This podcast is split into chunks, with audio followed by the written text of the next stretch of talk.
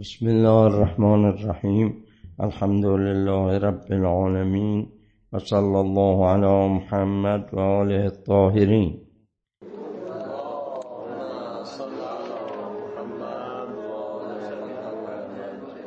در این دعای شریف دعای ام داوود به خوب داستانش هم که می‌دانید که فرزندش در زندان بود. و به دستور امام علیه السلام این ادعیه و دستورات و از کار وارد شد که بعدم فرزندشون از زندان آزاد شدن. این دعا یه مقدار از اسم پیامبران که از 124 هزار پیامبر داریم اسمایی آمده تو اینها. اسمای حواریون ذکری از حواریون شده از اتباع شده از خالد و حنزله و لقمان شده. و همچنین یه بخش از این دعا راجع به ملائکه و فرشتگان هست. اسم جبرائیل و میکائیل و اسرافیل. اللهم صل علی جبرائیل بعد اسرافیل میکائیل. ملاکه بزرگ و ملاکه با عظمت و فرشتگانی که مقرب در دستگاه خدا هستند. تو این دعا غیر از این که نام برده این فرشتگان رو کارها و اعمالی که اینها دارن یعنی اینها عمال خدا هستند. و خداوند به اینها معمولیت هایی داده که باید این فرشتگان این کارها رو انجام بدن حتی در بعضی روایات هست که بعضی از فرشتگان معمورن که وقتی باران میباره همراه این باران باشن که این قطرات باران رو کجا باید دفع کنن و حل بدن بره کدوم زمین کجا کدوم زمین کشاورزی برای کدوم کشاورز. خداوند خودش مقسم الارزاق دیگه. روزی ها رو او تقسیم می‌کنه. فقط روزی بشر هم نیست. روزی پرندگان حیوانات جانوران. روزی همه اشیا و عوالمی که باید این روزی و این قدرت و این نوروی الهی به اونها برسه تا اونا نشونمو پیدا کنن و خب مراحل خلقتیشون رو به اتمام برسونن. اینجا ما می‌بینیم که راجع به حضرت جبرائیل که می‌دونید ایشون دیگه چه بسا دیگه اعظم از جبرائیل ما در بین ملائکه که عددش هم ما نمی‌تونیم بشماریم. و هیچ امامی و هیچ پیغمبری هم آماری برای فرشتگان نیورده. تو قرآن هم آیه صریح این که شما نمی‌تونید این کارو بکنید. ولا یعلم جنود ربک الا هو. مگر او اوست که می‌دونه که تعداد و آمار فرشتگان و معمولیت های اینها باید کجا برن چیکار کنن چقدر عم کنن. همه اینها در دستگاه پروردگاری ثبت و ضبط شده روی حساب. همه چیز روی حسابه همه چیز روی نظام نظم و نظام. اگر خداوند به ما تعلیم میده ما باید نظم و نظام داشته باشیم. اگر حضرت علی میفرماد الله فی نظم امرکم اون وقت میشه کسی که خودش داره آموزش میده به ما که باید شما با نظم و نظام باشید. خودش تو دستگاه خودش نظم و نظام نداشته باشه. حتما خداوند برای کارهای خودش هم لوح محفوظ داره لوح تقدیرات داره لوح قضا داره. مراحلی از مشیعت الهی است تا به مرحله امضا و قضا و اجرا برسه باید هر شیعی که عوالمی داره همه دست خدا منظم و مرتب و بعد شما ببینید پیغمبر میفرماید که من در سفر معراج رفتم دیدم یه ملکی سرش توی یک الواحی بود.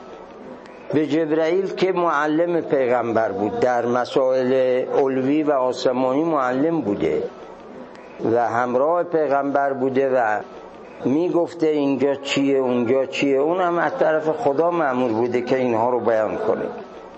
وقتی پیغمبر به این ملک و الوا و اینا می‌رسه پیغمبر رو می‌کنن به جبرائیل جبرائیل به من بگو این ملک کیه اسمش؟ و این لوح چیه جلو؟ او بعد پیغمبر فرمود جبرائیل گفت که یا رسول الله این لوح لوح ارواحه و این ملک هم حضرت اسرائیل علیه السلامه که تو این لوح باید نگاه کنیم که کدام از افراد بشر کدام روحشون عجلشون رسیده و من باید برم سراغ اونها. خب می‌شد که حضرت اسرائیل بدون لوح خداوند به اوی قدرتی بده که بدون لوح ولی ببینید لوحه نظمه باید نگاه کنه باید ببینه که چه وقت هر کسی عجلش می‌رسه. همه چیز خدا نظم نظام. شما سوال اینه که خداوند آیا مکان داره مکان مادی. جسمی هست میگیم نه. خداوند جسم مکان پس عرش خدا یعنی چی که میگن؟ و یحملو عرش ربک سمانیه. سمانیه یعنی هشت ملک. هشت ملک زیر تخت خدا رو می‌گیرن تخت داره خدا که عرش داره خدا. ولی خب عرشی که در آسمون ها و تو اون همه ملائک و فرشتگان تو اون همه مقامات علوی اون نه یه عرش دنیویه که ما فکر کنیم از چوبی از سنگی از چیزی ساخته شده. اون یک عرش نوریه. ملائکه ملائکه نوری هستن ولی باید خداوندی که ملک سلطان عوالمه من الملک اليوم لله الواحد القهار. اونم باید برای خودش عرش داشته باشه. پس عرش داره.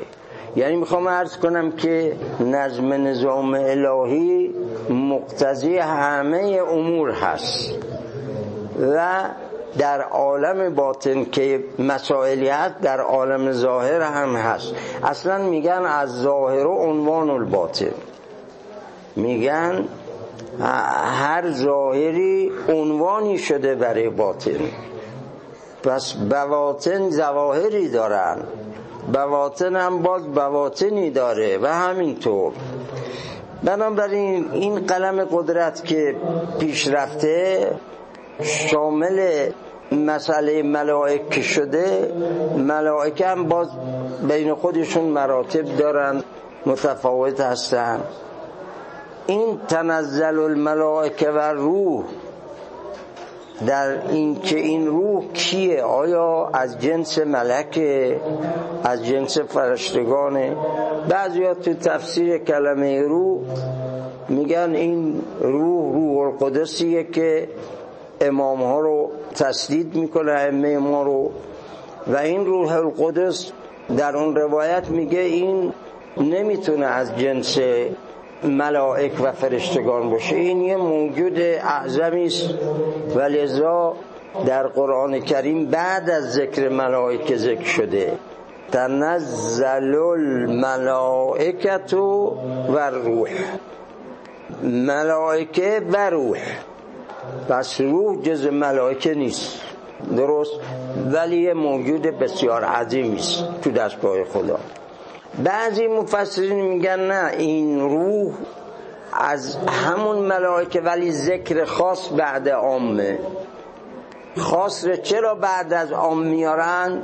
به جهت خصوصیت های برتری که اون خاص داره. مثلا میگن در این مسجد وارد شدن همه مردم شیراز. مثلا اگر اینطور تعبیر بشه. بعد میگن مراجع تقلید هم وارد شده. چرا میگن؟ خب مراجع تقلید جز مردم بودن دیگه. چرا؟ بعد از اون عام این خاص رو میارن. این برای این که مردم خصوصیت اینها رو بهتر متوجه بشن که اینها جزو یک طایفه برتر هست. در بین ملائکه هم اینطوره. که یه تعداد ملائکه هستن که خصوصیت فوقلادهی دارن. لذا اونها تو این دعا هم که می‌خونیم جلوتر از بقیه ملائک آمده. یا تو سوره قدر که می‌خونیم روح الامین منظوره. روح الامین یعنی میشه همون جبرئیل ملک وحی. درست پس این برای خصوصیت که در جبرائیل بوده ذکر شده. ولیزا اینجا هم اول ملائکه رو جبرائیل میاره. تو دعای داوود میفرماید اللهم صل علی جبرائیل بعد معمولیت ها و کارهایی که محول شده به او در این دعا بیان می‌کنه. یک امین وحی الهی. امین که علی دو القوی علی امرک. خیلی نیروی خیلی بسیار نیرومند و قدرتمندی است که امر خدا بعضی از امور که خیلی عظیم است به وسیله جبرائیل اجرا میشه. و المطاع فی سماواتک. معمولیت دیگری که داره جبرائیل در خصوص آسمان ها تو هفت طبقه آسمان تنها ملکی که ملائکه دیگر باید حرف او رو بخرن و پیرو اوامر او باشند حضرت جبرائیل علیه السلام. و المطاع فی سماواتک. باز میفرماید و محل کراماتک. محل کرامت های الهی المتحمل لکلماتک. حضرت جبرائیل کلمات الهی رو در برداره حامل وحیه حامل وحی الهی تنها قرآن هم نیست. چون مصف حضرت زهرا قرآن نبوده. اونی که آمد کل حضرت زهرا و کاتب حضرت علی بود گوینده جبرائیل بود حضرت زهرام که محدثه بوده. یعنی مورد حدیث ملائک قرار می‌گیره خب اینجا الناصر لانبیائک تنها ملکی که یار یاور هر پیغمبر بوده اون حضرت جبرائیل بوده. المدمر لعدائک کسی که مدمره یعنی نابود کننده دشمنان خداست. یعنی خداوند بهش معمولیت میده اگر بخواد فرض کنید تو زمین یه قوم دشمن باشه. که اینها باید در علم خدا اجرا شده باشه که باید اینا از بندر به وسیله جبرئیل. ما نمی‌بینیم این ملائکه غیر مرئی دیگه. اینا موجودات غیر مرئی هستن مثل جن. جن هم غیر مرئیه حالا برای بعضی ها رویت میشه اون هم چه بسا سفر واقعیشون رویت نشه. ولی می‌خوام عرض کنم که ما موجودات غیر مرئی زیاد داریم. الان عبدالله افتاد شما کجا می‌بینید؟ هر کس که نمی‌بینه. حضرت حجت رو هر کس که نمی‌بینه. حضرت خضر رو که هر کسی نمی‌بینه. ادریس و حضرت ایسا که اونا رفتن تو آسمون. درست. و رفعن و ادریس مکانن علی حالا در مجموع اینجا خداوند این دعا میفرماید که حضرت جبرائیل چه بسا؟ مدمر هم هست معمولت تدمیری داره که میاد تو دنیا به وسیله او یک عذابی باید اجرا بشه. حالا چی کار می‌کنه؟ چی جوری می‌کنه؟ اونم باز خودش کیفیتش چگونه است؟ ما از اون خبر نداریم. اللهم صل علی میکائیل ملک رحمتک و المخلوق لرعفتک. و المستغفر المعین لأهل طاعتک اللهم صل علی اسرافیل حامل عرشک و صاحب سور المنتدل المنتظر لامرک یعنی داره دقیق شماری می‌کنه که چه وقت خداوند بهش معمولیت میده اونم چه معمولیتی که نفخ در سور کنه و تمام مردگان باید به وسیله نفخ سور زنده بشن. اینجا هم همین رو می‌خونیم که المنتظر لامرک الوجل المشفق من خیفتک. اللهم صل علی حملت العرش اون هشت ملکی که گفتیم. و یحمل عرش ربک ثمانیه. و علی سفرت الكرام البرره الطیبین و علی ملائکت الکرام الکاتبین. این ملائکه که نویسنده هستن. ملک دست راست ملک دست چپ اینا همراه هر انسان هستن. حالا چه ما اونها رو ببینیم چه نبینیم. وقتی تو دعای کمیل می‌خونیم تو این دعا می‌خونیم تو قرآن می‌خونیم. رقیب و عتید رو در سوره قاف تو قرآن می‌خونیم. حالا این گزارشگر کسیه که اصلا احتمال دروغ درش نمیره. گزارشگر این ملائک خداست. خدایی که خودش آفریده این ملائک رو. پس چرا ما اینقدر ایمانمون ضعیفه؟ چرا توجه نداریم که همراه ما دو تا فرشته هستن؟ اینا شب روز همراه ما یا یه تعداد ملائکه مال شبن پس عوض می‌کنن. یا یه تعداد ملائکه هست روایت میگه اگر اینا نباشن شیاطین حجمه می‌کنن رو انسان انسان رو پاره پاره می‌کنن. ملائکه هستن شما وقتی میخوابی اینا برای حفاظت شما میان اونجا. حالا شما چه ببینی چه نبینی؟ چرا ما ایمان نداریم؟ من عرض می‌کنم این که میگن شما بیا تو سیر و سلوک این که میگن مبارزه کن با نفست این که میگن باید از نفس نباتی به حیوانی از حیوانی به ناطقه قدسیه از ناطقه قدسیه به نفس مطمئنه اینا رو برای چی میگن؟ اینا برای این که باور ما زیاد بشه ایمان ما زیاد بشه.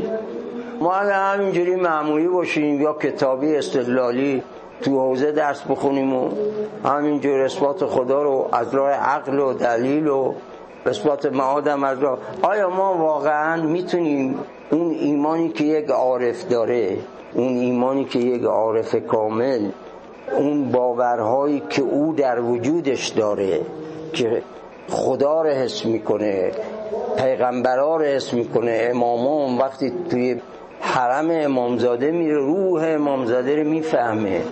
که اینجا یه روحی هست یه انواری هست یه ملکوتی هست از خداوند. این نفس وقتی شفاف بشه این نفس وقتی تعالی پیدا کنه هی تعالی تعالی می‌تونه این مسائل رو از راه دل و قلب می‌تونه اینا رو درک کنه بفهمه چی به چیه ملاکه همراهش بفهمه صداهاشونو بشنوه تصویهاشونو بشنوه. بودن دیگه خیلی از اولیاء خدا اینجوری بودن. و این راه هم برای هیچ کی بسته نیست. برای هیچ چون دو آقای ما رجب میخون بابو که مفتوحون لراغبین و خیرک مبزولون لطالبین و فضلک مباهون للسائلین و نیلک متاهون للآمین تأکید پشت تأکید که این در بازه و این بنده خداست که باید سعی و تلاش کنه تا برسه. بنابراین اون چه ما ادعای داود می‌فهمیم این که ما یقینمون زیاد کنیم. یقین هم که می‌دونید مراتب داره. علم الیقین عین الیقین حق الیقین. اینا مراتب داره. اینا رو تنها با مطالعه کتاب و استدلالات فلسفی و عقلی و اینا کار تموم نمیشه. هرچند که اونا کمکیه برای ما. عرفان نظری کمکیه برای عرفان عملی. ولی تا شما ورود نکنی به عرفان عملی و استادی رو در عرفان عملی انتخاب نکنی که پیروی کنه از رنمودهای او نمی‌تونی برسی به اون حقایق. حقایق یک حقایق لطیف و ظریفه که باید یک گروه پاکی اونها رو درک کنه. الان یکی هم مسئله مرگه. خب شما با چشمت مرگ می‌بینی دیگه. تو خانوادت هم میمیرن. جنازه هم جلو چشمت با جنازه هم را میری میای. ولی چرا؟ چرا بازم باید بگیم مشهد ان الموت حق و صراط حق و الکتاب حق و تطاول الکتب حق حق حق؟ آخه چرا؟ یه خورده ما فکر کنیم برای چی آخر باید اینا رو با خودمون هی تلقین کنیم هی بگیم هی تذکر بدیم؟ این برای این که یه ملکه حاصل بشه. تلقینات برای اون ملکه است. لذا حتی در مسئله توحید هم میگن توحید رو هم با تلقینات شما می‌تونیم به وحدت برسیم. این رو بعضی عرفا گفتن. ولو برای شما در ابتدا این وحدت خیلی جا نفته ولی میگن خیال خوب خوبه.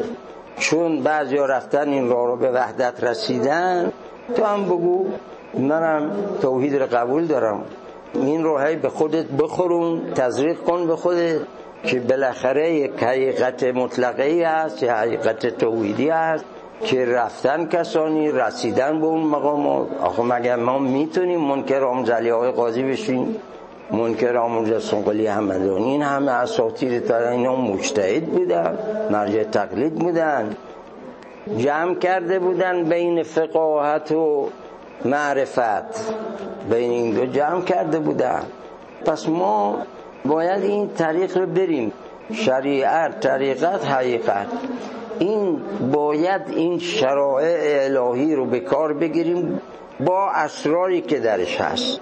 بعضی میان اعتکاف ولی سر اعتکاف چیه؟ نمی‌دونن ما رمضان روزه می‌گیره ولی اسرار روزه اسرار عرفانیش چیه؟ نماز می‌خونه. ولی اسرار عرفانیشو نمی‌دونه چیه عارف میگه میگه اگر نماز رو با اون سرش نخونی نماز نیست. اون اصلا نماز نیست برای نمازی قبول میشه در دستگاه خدا که شما حضور قلبیت قبلا تموم کرده باشی. حضور دائم داشته باشی در محضر خدا. به وقتی محرم میشه در نماز. تکبیرت الاحرام. محرم میشه مثل حاجی که محرم میشه. درست؟ رفتی تو نماز بفهمی کجا رفتی. آمدی تو اتکاب بفهمی برای چی اتکاب.